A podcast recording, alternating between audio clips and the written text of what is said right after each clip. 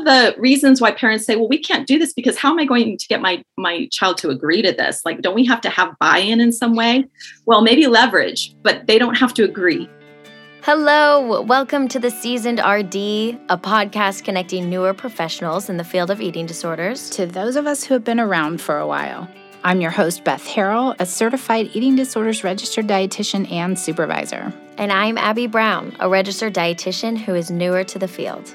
I think of myself as a well seasoned cast iron skillet with wisdom and experience, yet always ready for something new. And I think of myself as an Instapot with innovation and a fresh perspective. This podcast brings both to the table to share ingredients, recipes, and techniques of past and present so we can all be our best for the future. The kettle is heating up, the skillet is on simmer, so join us around the table for true professional nourishment. Abby, ready to stir the pot? Let's do it. All right. If you've been following this podcast, I'll tell you what, you've been hearing a lot about FBT lately, a family based treatment, parent assisted meals, caregiver support teens and young adults, empowering parents. And the opening soundbite from our guest today, Katie Grubiak, registered dietitian, talks about leverage being the focus to often life saving care and definitely life changing care, even if, let's be honest, even when a teen doesn't agree.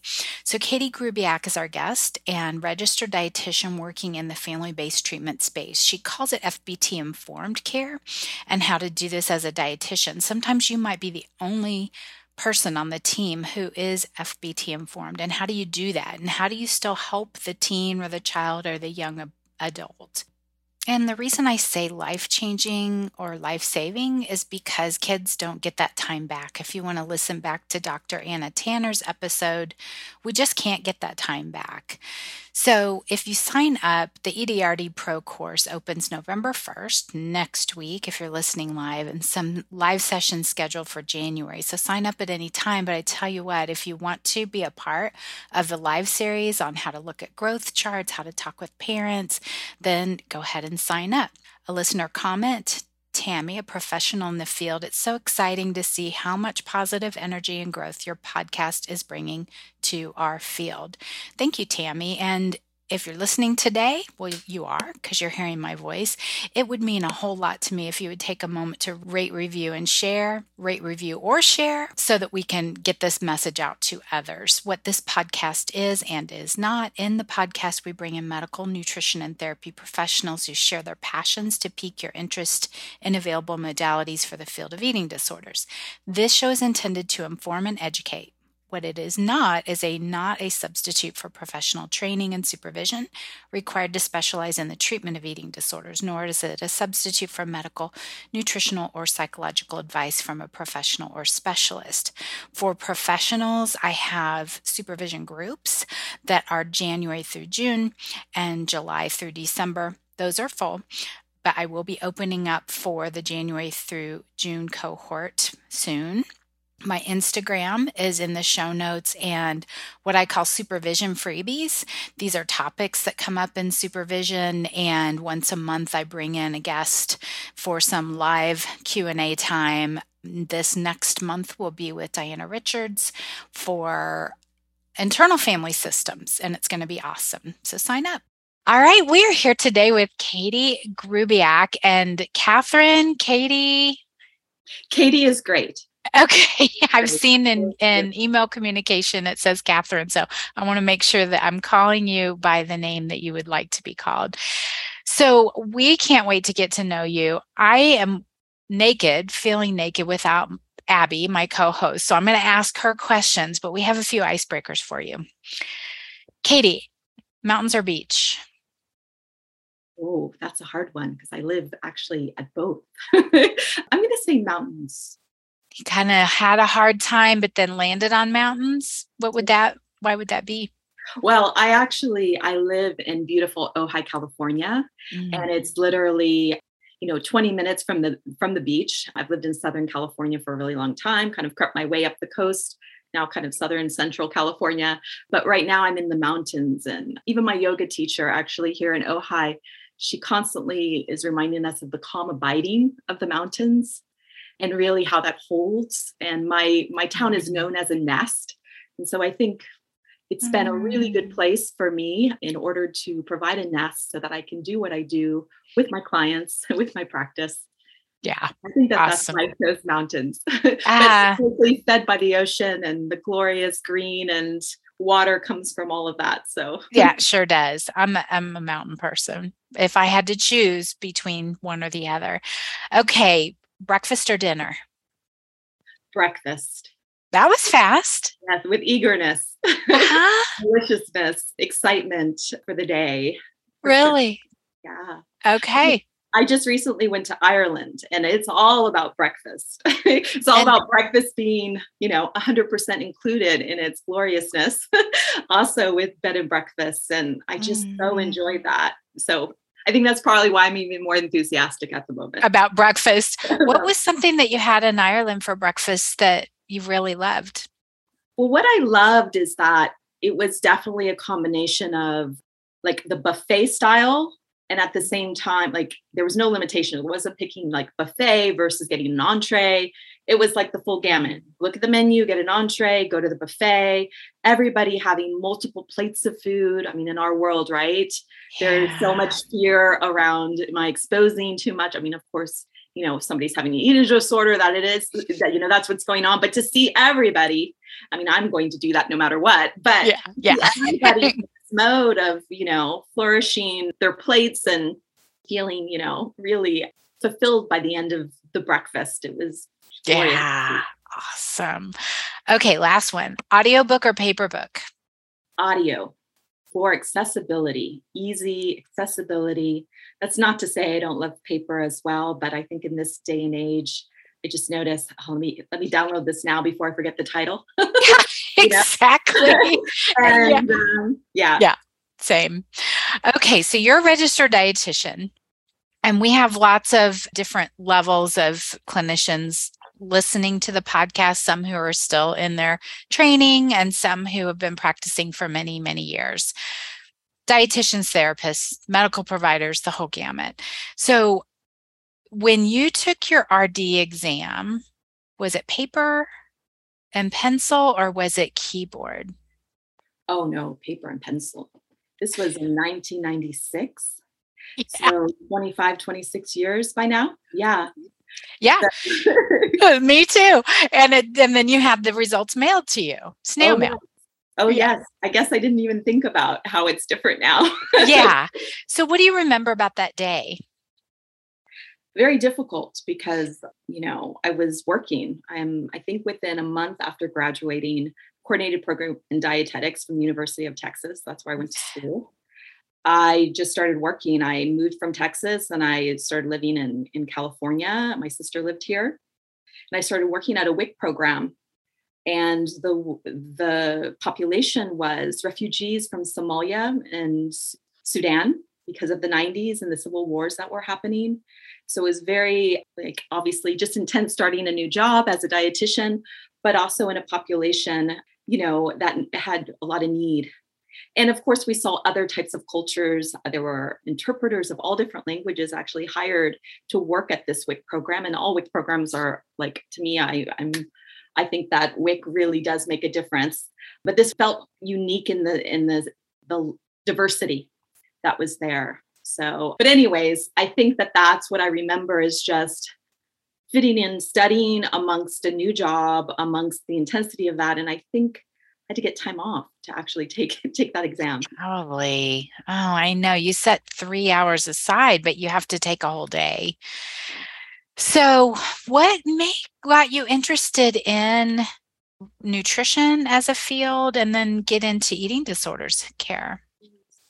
Well, I was really fortunate in knowing about that a coordinated program existed when I was in high school. So I knew that because I had a sister who was going through the nursing program at the University of Texas, and her roommate actually was a nutrition major and, you know, obviously was working on getting into the coordinated program and so forth. So I just had this kind of direct understanding of I could be certified in something of a specialty, have a bachelor's degree all in one, and be employable and have a career path that could have a multitude of directions. That's one thing that's amazing about, you know, our profession is that there can be so many different kinds of specialties within and also, you know, directions of, of care. So I was excited and I was already interested in nutrition health. It's just my personality. And I always tell my patients this, my eating disorders patients, this kind of one avenue that I really kind of opened up further to nutrition because I moved a lot when I was younger. And in moving a lot, that meant many schools. I went to three high schools in three different states. One was Missouri, by the way. I'll have to talk about that.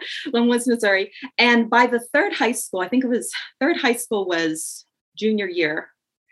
I was done. I'm like, I'm I, I already know I'm gonna go to well hopefully go to the university of texas be in the coordinated program get a degree and i was like done and it's like you know i'm a new student again i don't want to be the weirdo eating lunch by myself i'm not a weirdo and so like i'm just not going to do it right so definitely did not restrict out of anything that was like eating disorder related but was didn't want to go through that so what i noticed though is that I had math after lunch, even though I didn't eat lunch. I had math after the lunch hour, and I could not compute the board.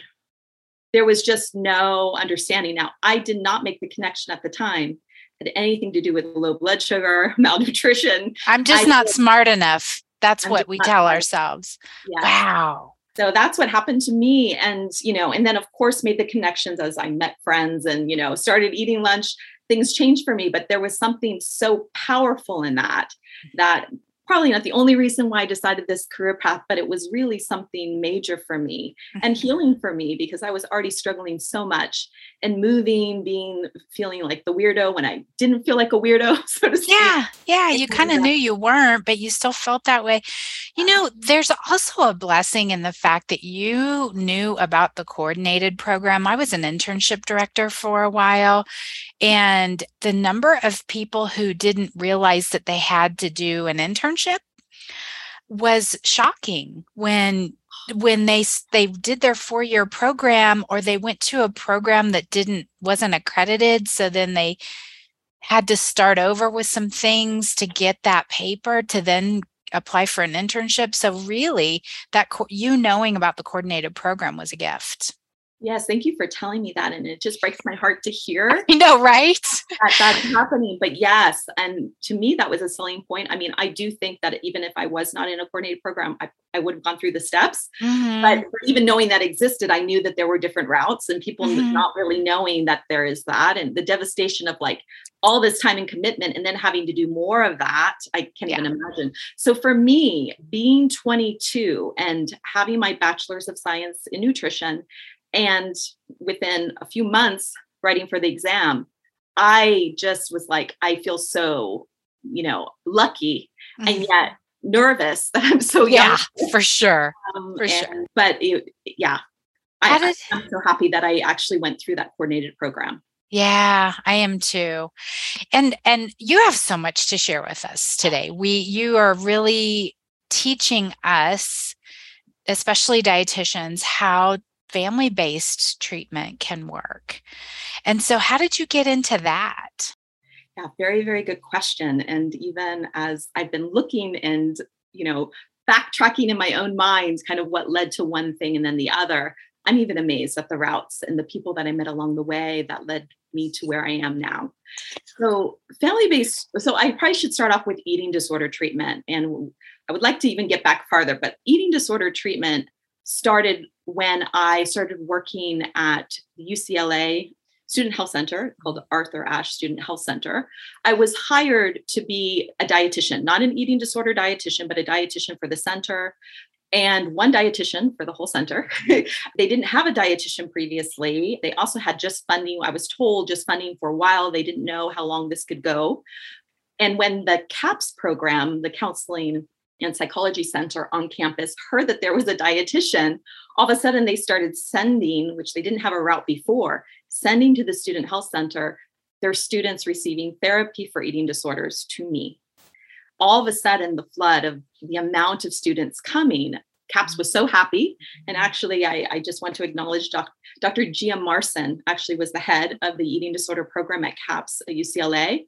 Amazing person. And one day she showed up at my office, uh, you know, and had team coordination. I would go over and there would be team coordination, doctor, therapist, dietitian. We would talk about our students that were freshmen all the way to PhD students, all genders, you know. But the bulk of my patient care at that time, which I was difficult for the Student Health Center to really see because they were wanting to diversify the use of me, but really was eating disorder student or eating disorder recovery students. So Gia showed up at my office and she said, I just want you to know that you really have a skill. You have a something is really special. I'm hearing from my client, my student clients, that you're really helping them. And I know you're helping them in nutrition, but you have a way of your who you are and your personality. She said, We need you.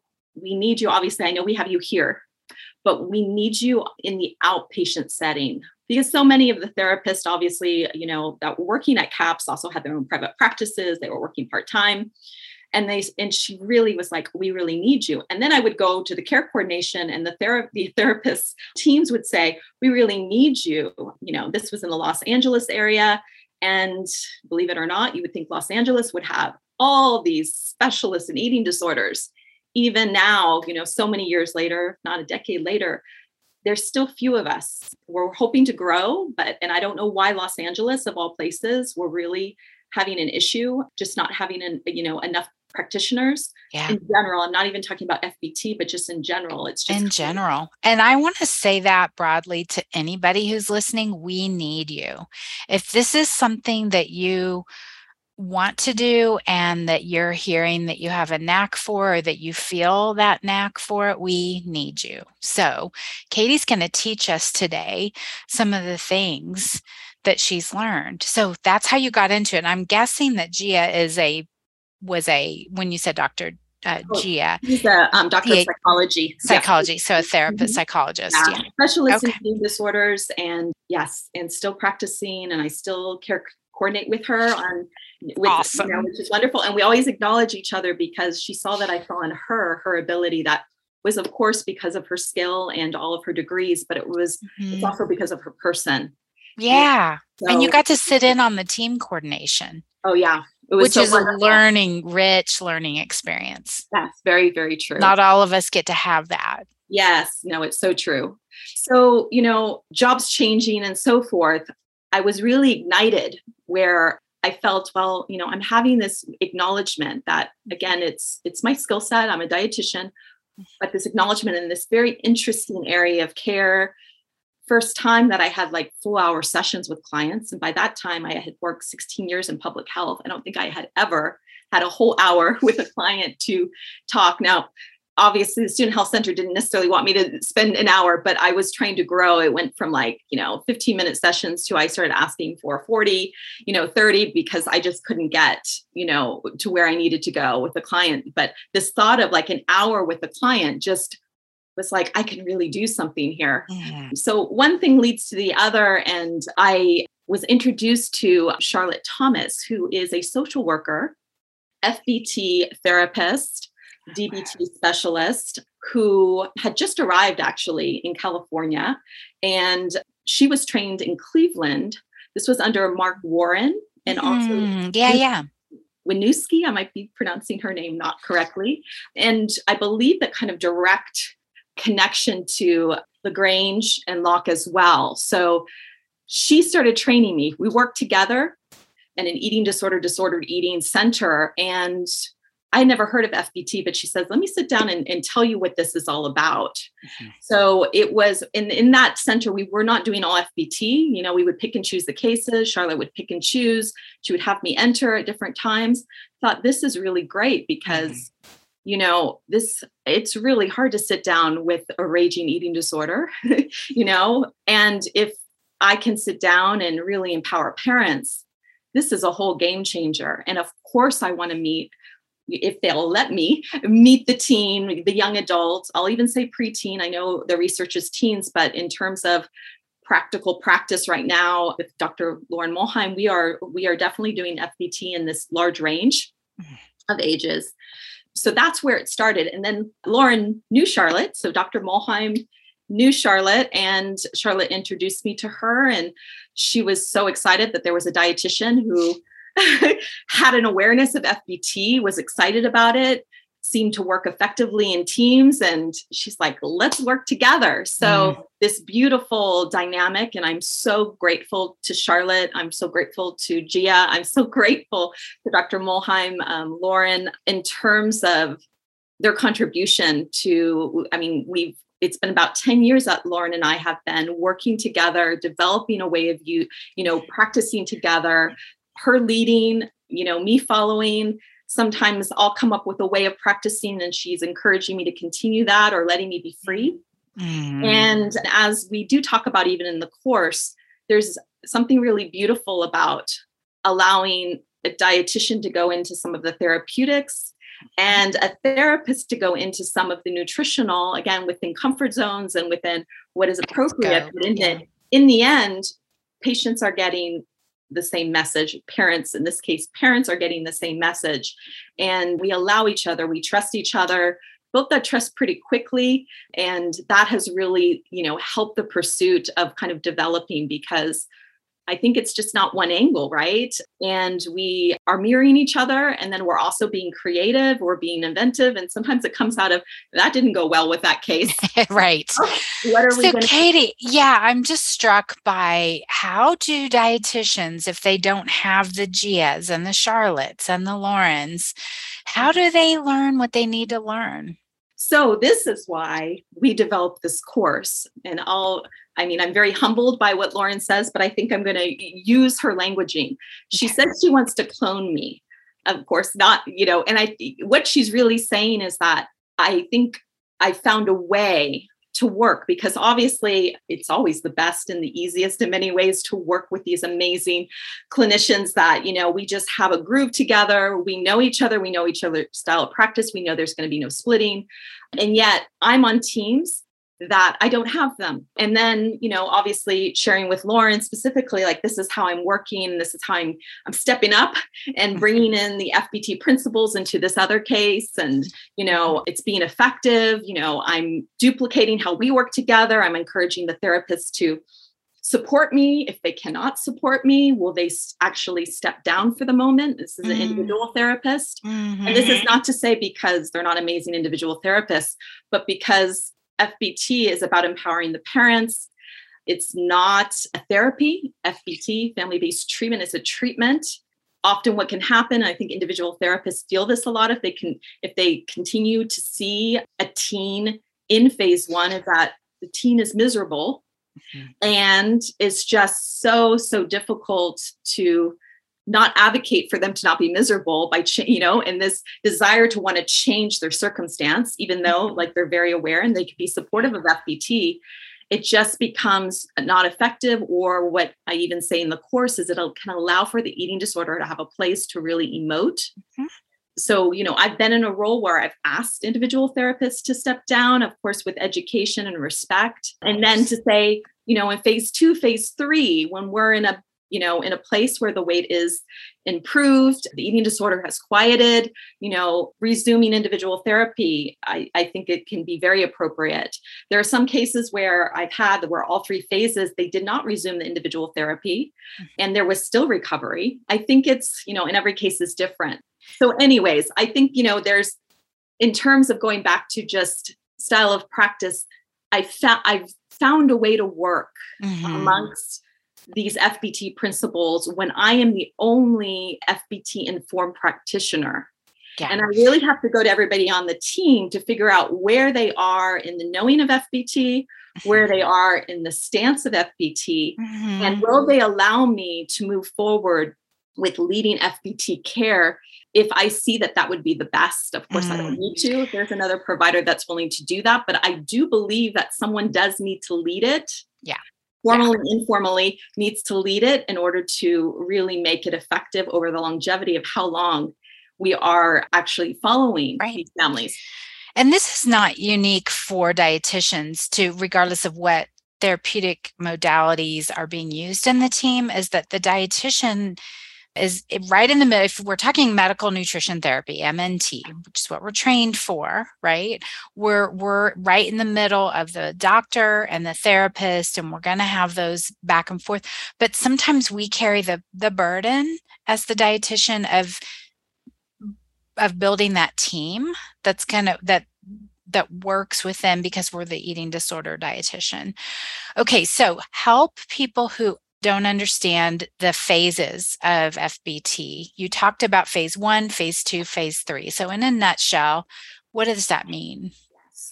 So, in phase one, it's all about the practitioner in the original model. This would have been a FBT therapist. Mm-hmm. What we're mm-hmm. trying to open up, and this is what we talk about the course, is that really it could be in, in modified versions, we could have any provider doctor, therapist, dietitian really be driving FBT informed care, as we call that, because if it's not a you're not in the model, then we obviously need to adjust the term. So really, in, in phase one, an FBT therapist, I will pose a, a dietitian who specializes in eating disorders, who's FBT informed, can be the one to empower the parents to 100% supervise their child prepare, plate 100%. Their child is not involved, their child is not in the kitchen. And so we're dealing with the child, I'll, I'll say teen in this case. So we're going anywhere from preteen, teen, young adult, where they do not have the control over their own eating. And obviously, that could be feel so extreme. The family could say what is this? You know obviously doctors and therapists not informed like wait a minute we, you know what about the child's voice? What about you know somebody being motivated to recover? And so this is why the phase one process it's a hard sell. It's yes really it is. I'm just thinking yeah. Yeah it's a super hard sell. And yet i you know what i again and dr Muhlheim and i talk about in this course is that there's a way, there's definitely many different ways to approach and make it a sell. Obviously, it's an evidence based treatment, you know, for eating disorders. So it is proven effective. And obviously, there's testimonials. We have our own testimonials of clientele. Obviously, we always protect the names, but we, you know, we definitely, you know, can let families know and that it's families that look all different. There's not just one type of family that can enter this. And again, in the course, we really talk about the variations. In the course, I talk about one family that had 10 kids, all under 14. Mm. The teen with the eating disorder was the firstborn, 14. The mom had just had a baby a month, two months prior to the treatment starting. And I go through the whole kind of arc of the treatment. But this particular mother says that she will talk to any family. It's a very religious family. She says, I will even go outside my religion to speak of how effective FBT was for my mm. family. So again, all different yeah. families, they can look yeah. so different, you know, yeah. to open that up. It's just not one one one avenue to care. But again, it's a really hard sell. Right. Some of the reasons why parents say, well, we can't do this because how am I going to get my my child to agree to this? Like, don't we have to have buy-in in some way? Well, maybe leverage, but they don't have to agree. Mm, leverage, um, but not necessarily agree. Mm-hmm. Yes. And I would say conversations I have when I do have providers that, you know, are more comfortable and it's under, understandable, maybe more comfortable with FBT, like allowing the parent in phase one to take over full control when it's, you know, a preteen, maybe 14, we start getting 16, 17, 18, and we start getting 19, mm-hmm. 20, the fear of like, wait a minute, you know, developmentally, it could be, you know, the fear could be, it could be um, scarring. I'm not quite sure if I'm comfortable in the older ages. And again, compassion for those providers that, and, and parents that are, are concerned. But what we see actually is very effective treatment in all these different ages, and we do not see the developmental process of the human being being stalled.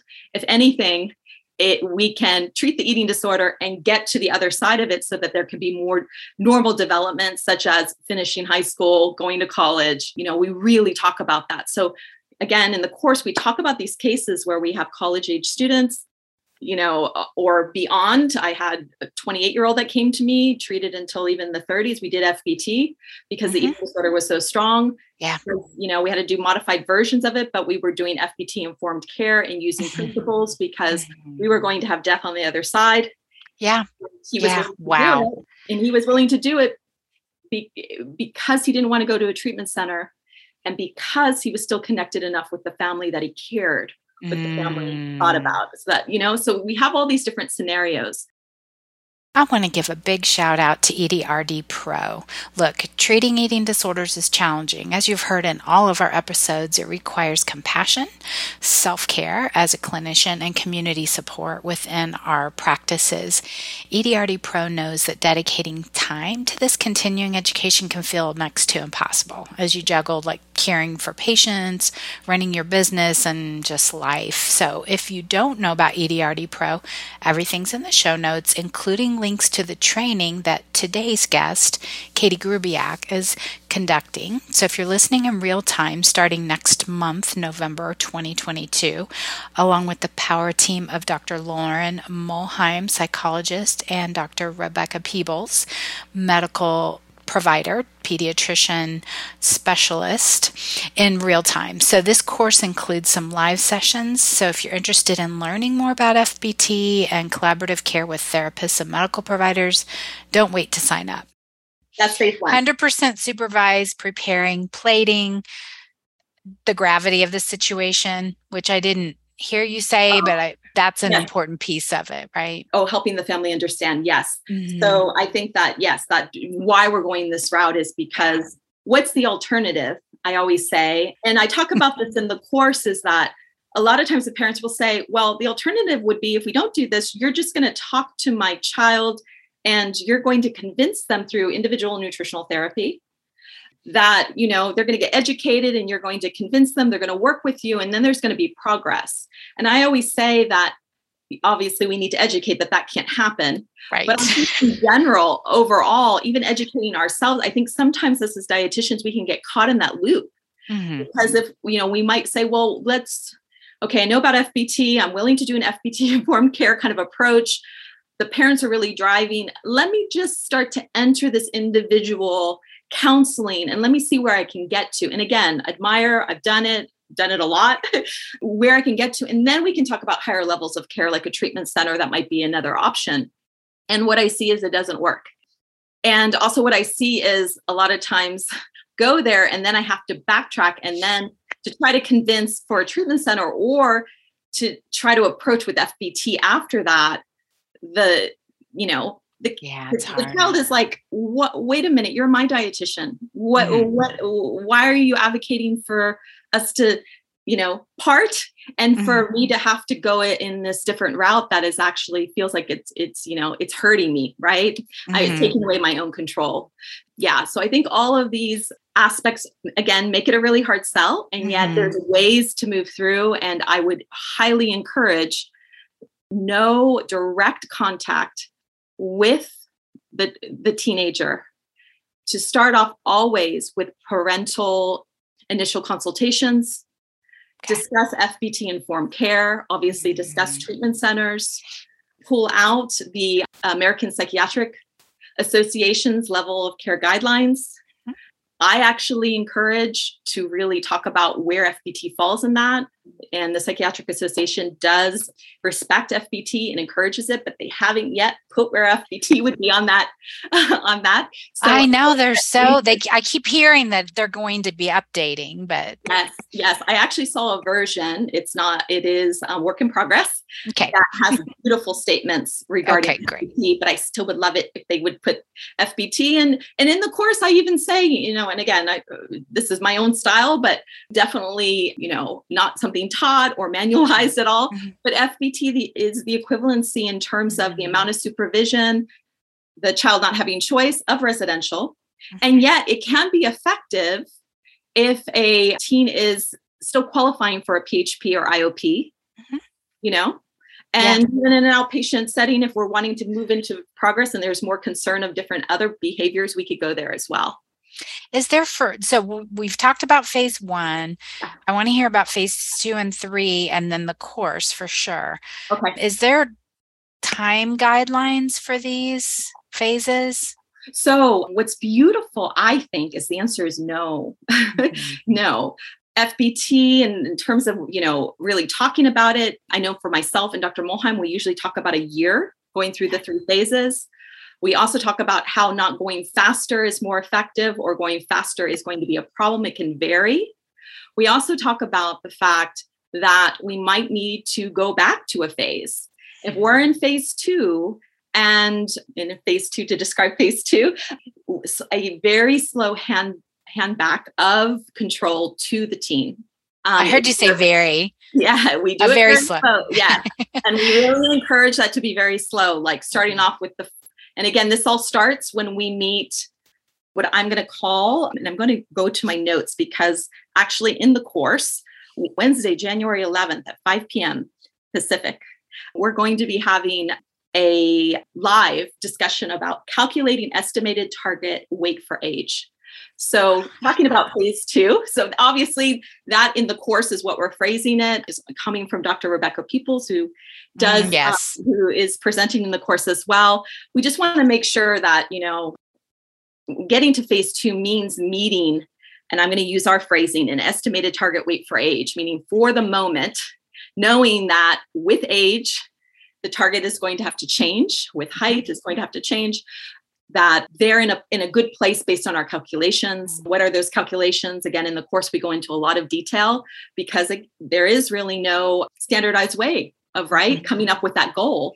There's many different ways of looking. Dr rebecca peebles has created an amazing way to include the height and weight of the parent in that assessment mm-hmm. looking at also weight prior, the premorbid weight, which I find to be very effective a lot of times to look at that weight and then obviously adjust per age for where the client is now. And then looking at obviously all the other growth curves throughout the whole lifespan of the child. Whatever you can. Yeah. She was a guest on our podcast with during the medical series, and we had Dr. Michaela Voss, who's a pediatric specialist, adolescent med, and eating disorders. So it was a great conversation. Growth charts have to be part of that because dietitians are t- kind of taught go to the 50th percentile. And if they're above, you know, it's just way too loosey goosey for that. So that's mm-hmm. phase that's phase two or so phase two starts when we do when the child is approaching the estimated target weight for age. Okay. And then we start this slow handing back. The first handing back might be it's either you know this nutritional bar or this one or this other one you know we could go so slow as like we're giving them two choices within a same calorie level obviously we're not wanting them to look at that but yeah. you know and i say they it's really the parents doing this mm-hmm. but it isn't starting off with oh you're going to make your you know your dinner and you're going to plate it yourself and of course Whoosh. but then the rest of it you know we're in control of or we really want to start small so it's a this or a that as i call it and then we start mm-hmm. progressing which is you know the parent is maybe plating the rice on the plate and the child is told to plate the protein and maybe the vegetables. I the reason why i say that is often carbohydrates can be what you know the teen is not wanting to put very much on you know? So we can do a style like that. We can get to the point where we're asking the teen to plate the whole plate but of course the parent always we always encourage that you know that they correct so we have this you know back and forth. And then of course we get to a place where you know we're asking the team to actually make the choice like you're going to be packing your your your lunch. Go ahead and make the decision and then i'll check it as your mom you know and i'll add in more or first ask you to add more. And if it's not appropriate you know i will actually add more. And and of course i'm asking you to finish this all and even perhaps take a picture which i talk about using food photo technology for accountability and to really have parents utilize that. And this, I just want to put this in. This is how I work with FBT, which dietitians who do not work within that realm we often don't give meal planning such as this is a calorie amount parents this is what you need to feed not that that's not helpful and not that i don't do that at times or an exchange meal plan mm-hmm. but really it doesn't go against it goes against the spirit of fbt which is really the individualized family what the family eats normally as long as there's not an eating disorder in the family or there's really restrictive practices and getting back to that cuisine. And so, what I have found is that the best way for me to lead the parent is for them to just start sending photos. And I build immediately on that. What are you doing? Let's build on this. And mm-hmm. again, doesn't mean that we don't talk calories at some point with the parents, or even sometimes parents are so familiar with um, exchange programs. It's something that they're interested in knowing and, and continuing. And yet, what I see is once they start doing the photos, I don't think I've had any parent that has remained in the calorie mode or has remained exchanges. exchanges yeah. Yeah. Because they're seeing that it's just let me let me just get some perspective and let me also have kind of a, a memory of what I'm doing. They look back, okay, this yeah. was a really good one and this yeah. worked. And, you know, yep. now it's easy to shop but because we've got that. We know amounts because we've got the pictures to refer to. Awesome. Okay, that's then what's phase three? So phase three would be the start of well, it's not really a start. Some of these phases blend in, into okay. each other. I would say phase two and phase three more so can blend. Phase one to go to phase two is pretty clear because we're looking at a target goal. And two to three, it's when full control has been handed back. So we've gone mm-hmm. through a whole mode here of, you know, having the team practice, plating, having accountability. And then in phase three, they are doing this on their own. There can still, though, be accountability, like they might they might be meeting with me at that point to build a rapport they have questions they've started you know back in their uh, sports team they really need to think about how they're going to refuel. Mm-hmm. and so you know they're still wanting some some sort of guidance. I have other cases where i'm not seeing the teen in any of the three phases. Again in my style ne- usually never see them in phase one. Phase two they might start seeing me because they're interested in seeing me and sometimes also it can drive a little bit more. They feel like they're making progress. Like i wasn't allowed to see a dietitian in the beginning and mm-hmm. now just my parents. Yeah. Yeah. So it can drive okay. a little bit more and then they're happy because they're like oh i'm seeing her and i'm able to do more independence under mm-hmm. her guidance. I never shut off the parents though. They're always still involved. Always. I'm just, yeah. add, I'm just added on. So phase three is really you know still some it's definitely some monitoring. We don't say again parents don't have any, any right to to monitor, to correct if need be. But at that point in phase three, you know, they really are in an age appropriate way, by the way, because we don't have a 10 year old that's gone through, you know, it's in phase three. They're not usually making their own dinner right mm, or right, want right. them to so so it needs to be age appropriate but we're really having the the age appropriate independence back and so supportive of the whole process of the family the child, the teen, whatever it is, those that it's like you said, it's a game changer. So this is, you know, kind of what this podcast is about too is like bringing in what are the modalities that people are using, what's evidence based. It's not going to work for everyone, 100% of the people, but it is a huge improvement to whatever we had before.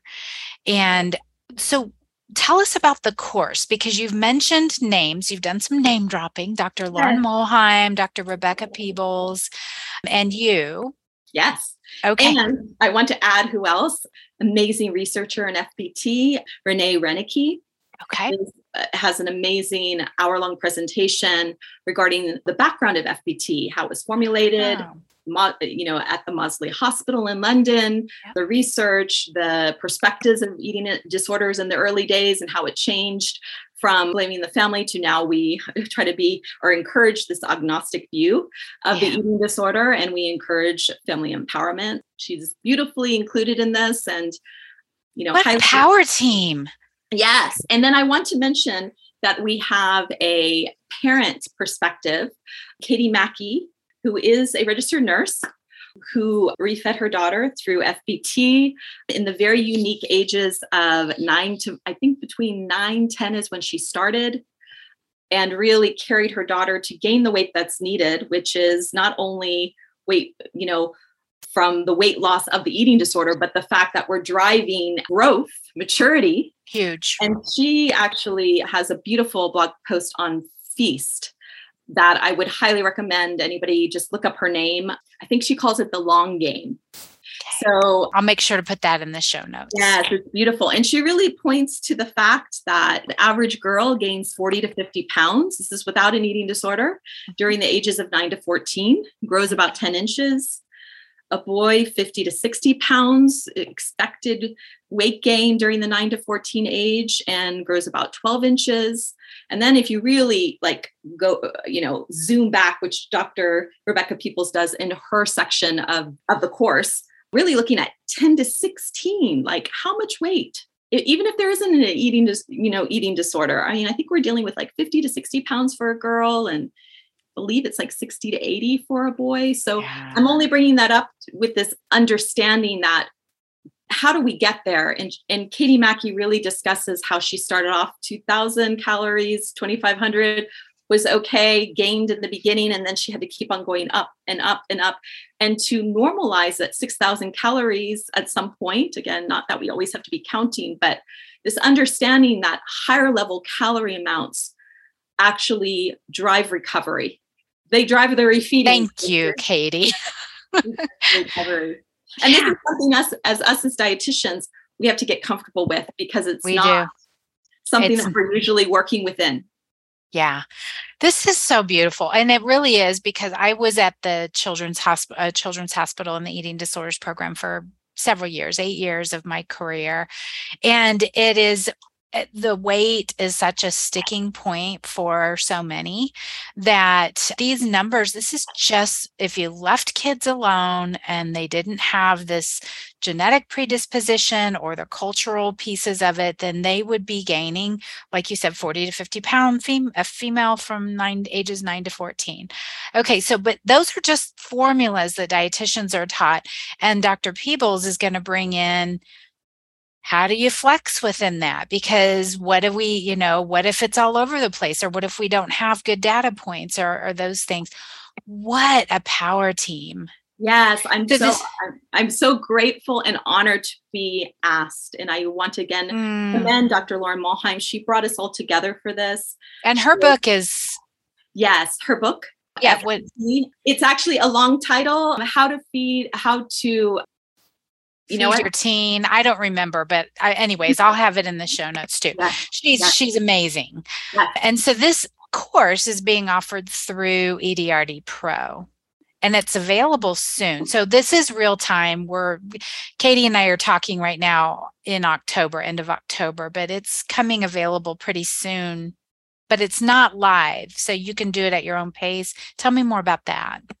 Yes. So it is a 100% online course. It's self paced. It is 20 continuous education units already approved by the CDR, which is wonderful. It launches November 1st. Okay. It will be available for three years. The live sessions obviously probably won't continue for three years every month, mm-hmm. but already Katie Makie will be speaking on January 25th. 5 p.m. That will be live. And then the calculating estimated target weight for age is Wednesday, January 11th. Again, when I say 5 p.m., I'm talking about Pacific. So mm-hmm. just be aware of that. And so, yes, yeah, so the course, you know, in terms of you being involved, doing it at your own pace, mm-hmm. it's probably around 10 hours of recordings. So it's, you know, so just be aware of that. And obviously, you can do it in your own. It has 10 modules, I believe, if we include module 10 being Katie Makie's perspective, Mama Bear's perspective, as she as she calls it. I love it. Um, yes. And so again, you could do, you know, half of a module and then, you know, take a break and then go back. So you don't need to worry about finishing that, you know, each mm-hmm. module within a certain amount of time. And there is a back and forth. We have obviously for the research, that's going to be one module, the medical piece, one module. Dr. Muhlheim has a module on her own, but we also have some interactive modules where Dr. Muhlheim and I go back and forth. Okay. And Do is there any lifetime with you and Dr. Muhlheim, like separate your separate lifetime? Yes, like that's what we're going to be creating. We're we're hoping, like in January, as you hear, we're already having two lives. We're mm-hmm. hoping at least one live per month. I, I don't know how long that's going to go, but earlier on in the launching of this, we're going to be doing that. I mean, I personally would like there to be a live about college, preparing, you know, preparing our families. I'm going to say families because we want the parents to really understand level of recovery needed to go to college, mm-hmm. really showing dietitians what re- recovery contracts can look like. Mm. We've been really innovative. I know myself and Dr. Muhlheim how we write those and help. And being a dietitian, we can drive that. And we don't need to leave that to a therapist if the therapist doesn't want to be involved, or we can co-create, obviously. So I'm hoping that we'll have maybe you know, alive on that topic, but of course, other topics. And we will be opening it up so that also uh, those that enroll in this course can let us know what you're interested in. You know this is with you mm-hmm. coming in and maybe you just started the course you know on your own self pace or you know it's not as if you have to do the whole course and then have questions. You might actually have questions that you know want to know more about what you will be experiencing the course wanting to know different angles.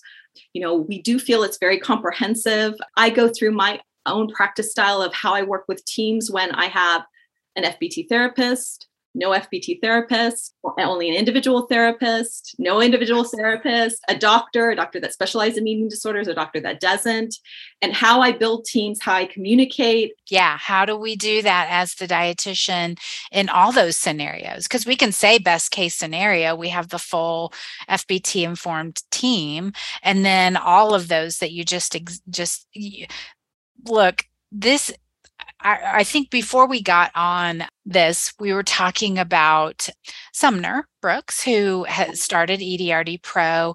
And I have never seen her so pumped up about something. And so, with my work with kids in the eating disorders program and the FBT informed, we called it modified Maudsley, and some of it was was actual FBT. The the psychologist had that background, but it's hard work. And for dietitians, like they to hear you talk about how your practice is or how you practice and the verbiage that you use, 20 CEUs, lots of hours, including 10 hours of recordings, live sessions.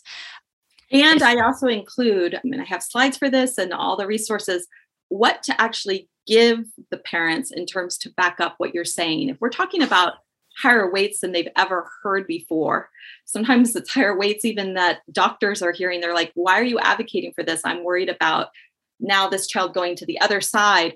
We really need to back up what we're saying. So I actually have the research article.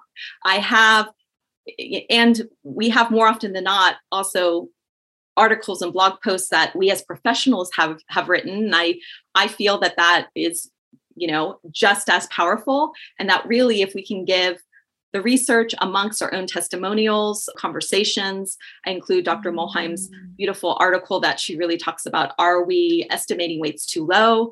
She has testimonials of parents that are that decided to do fbt where we're in these bmis that are a lot higher and then the transformation of the psychology that happens getting to these mm-hmm. weights, but these mm-hmm. are BMIs that doctors can be uncomfortable with, parents can be uncomfortable with. So I I really give those tangible. So because and I even call I have three specifically that the golden three, and I think it's really important. Emily Boring's article that she talks about her own journey of why she's really encouraging parents to drive the weight up because in her own self she saw that there was, you know, a curve of where the eating disorder would be versus the, where recovery would be, depending upon her own weight and how it was really clear. So, you know, I, I call them the golden three, but if we can give parents information, testimonials, and research, therapists this information mm-hmm. doctors this information i think the more and this this does mean okay we need to email we need mm-hmm. to email mm-hmm. post session to parents give them the support materials of course the nutritional support materials to really drive the refeeding to one to two pounds minimally per week uh-huh CDs are guidelines yeah yeah we need to get comfortable with yes. So yes so we offer that i i offer that in the course and hopefully I, you know and i encourage the dietitians to really utilize and even expand on my own resources but i think we have to gather these tools to back up what we're saying and we often have to keep on going back to those tools. I know for some of these cases i've sent the same article like three or four times to the parent to remind mm-hmm. them. It's usually the third time or the fourth time they tend to really get it, you mm-hmm. know, but we need to back up what we're saying in the research as well as the effectiveness of hearing uh, personal testimonials as well as parent testimonials of getting to the other side and how FBT informed care really, really meant recovery for so many. So awesome. Katie, we I could really just learned so much from you and we we usually have a wrap up question but i'm going to let people just sign up for the course so that they can find out from you because i imagine that the, the question is what do you wish you would have known when you entered the field of eating disorders that you do know now. And I think you've shared some of it, but also that course is your baby. It's really everything that you wish you would have known that is going to prepare the dietitian to be successful in this and then help our clients because that's the whole thing. This is hard work. Dietitians weren't welcomed in the beginning, from what I understand. And that's old news in my book because there's so many uh, of us doing this work now. And so, thank you for this. Oh, you're so welcome. It's been an honor. I do want to just mention to mm-hmm. correct the title of Dr. Lauren Muhlheim's book. When your teen has an eating disorder, practical strategies to help your teen recover from anorexia, bulimia, and binge eating. It's an amazing book. Highly recommend. It's a resource for us as dietitians, obviously for all providers working within this field, but for parents to really have this. And it's been amazing to see parents finding this book and then actually getting care set up. Mm. Um, uh, mm. it's been such an amazing, you know, journey. So I just want to make sure, please. I'm really glad you brought that up because I want to honor the full. I mean, we we both are referring to this book. It's been a handbook that has been needed for so long, and it's it's out there and available to us. So let's honor it with the full title. Thank you. Yes. No, no, no. You're so welcome. And just if I can last say, I just want to mention this part the course is really talking about empowerment, empowerment of the parents. But I really also have sections in the course where I'm really talking about dietitians giving their own permission to go in these directions of care, mm-hmm. leading teams, making the decision to really advocate for FBT informed care. It's a position that maybe some of us have not been in before. I don't know if we often have we often talk about giving ourselves permission in this way. You know dietitians can be put in different categories employment wise and so forth.